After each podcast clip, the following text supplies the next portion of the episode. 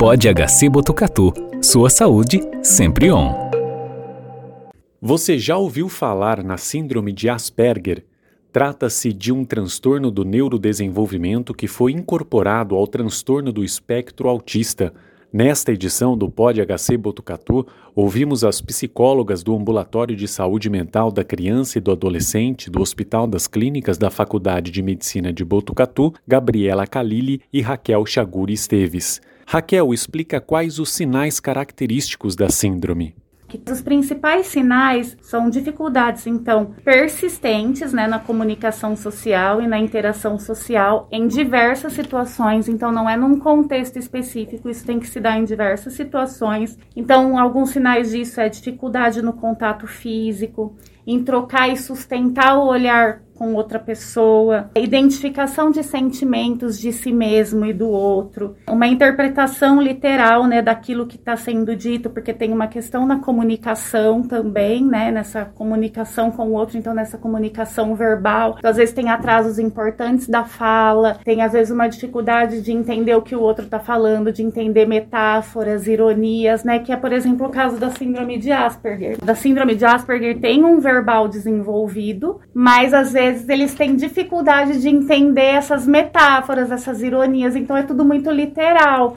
na comunicação. Um outro sinal são padrões restritivos e repetitivos de comportamento, interesses e atividades. Então, assim, os comportamentos que a gente conhece como comportamentos estereotipados, ficar fazendo sempre um movimento repetidas vezes, sem parar, dificuldade de mudança na rotina. Então, quando muda o ambiente, quando tem alguma mudança na rotina, a pessoa se desorganiza muito, a criança se desorganiza muito, é muito difícil aquilo para ela. Um gosto persistente por uma mesma coisa, por um mesmo objeto, sem conseguir se interessar por outras coisas à volta. O prejuízo significativo aí no, no funcionamento social, profissional. E esses sintomas eles podem ou não cursar com uma deficiência intelectual, que também é um diferencial do Asperger, né? Porque na síndrome de Asperger não tem esse déficit intelectual. Gabriela fala sobre a importância do diagnóstico ser feito por uma equipe multiprofissional. O diagnóstico é feito por uma equipe multiprofissional. Então é um diagnóstico específico, ele precisa ser feito por uma equipe, geralmente de fonoaudiólogo, psiquiatra, neuropediatra e psicólogo. Então é um diagnóstico complexo e precisa dessa avaliação multiprofissional para ser fechado. Porque o que a gente observa muito, como tem muita informação circulando, então, às vezes as pessoas pegam os critérios que elas veem internet, TV, diagnostica a criança já é tratada ali no meio como se tivesse transtorno, a síndrome, enfim. Então é importante isso da, da equipe multidisciplinar, porque é isso, esses comportamentos eles têm que se dar em vários contextos. A escola, a família, o próprio profissional que avalia também tem que perceber essas mesmas alterações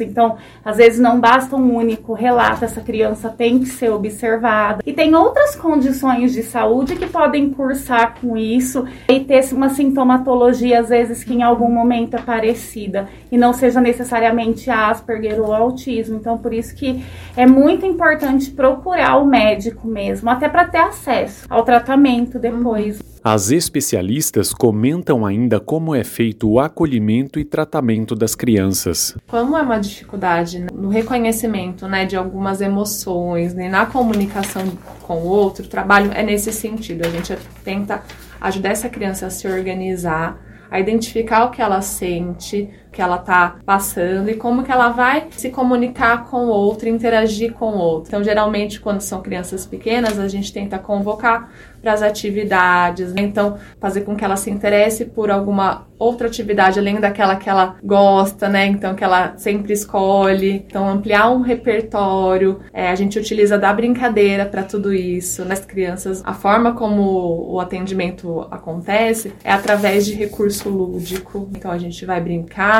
vai é, engajar em brincadeiras novas, ampliando o repertório, incentivando o, a fantasia, incentivando essa essa comunicação e a troca com o outro. Vinícius dos Santos para o Pod HC Botucatu.